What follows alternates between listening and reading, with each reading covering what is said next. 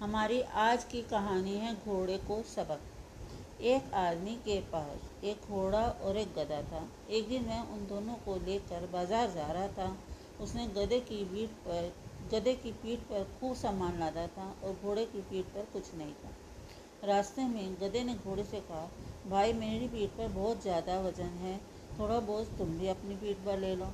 घोड़े ने कहा बहुत ज़्यादा हो या कम हो मुझे इससे कुछ लेना देना नहीं है। ये बोझ तुम्हारा है और इसे तुम्हें ही उठाकर चलना है। मुझे इसके बारे में कुछ मत कहो। ये सुनकर गदा चुप हो गया।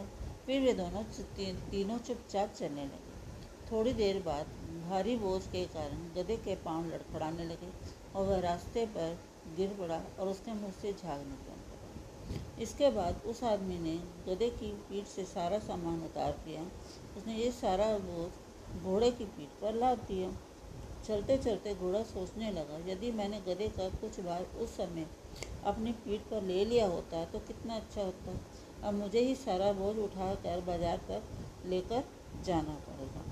बच्चों, हमें इस कहानी से ये शिक्षा मिलती है, दूसरों के दुख दर्द में हाथ बटाने से हमारा दुख दर्द भी जो होता है, वो कम हो जाता है। यदि आपको ये पॉडकास्ट पसंद आए तो प्लीज़ इसे फॉलो ज़रूर करें। Thank you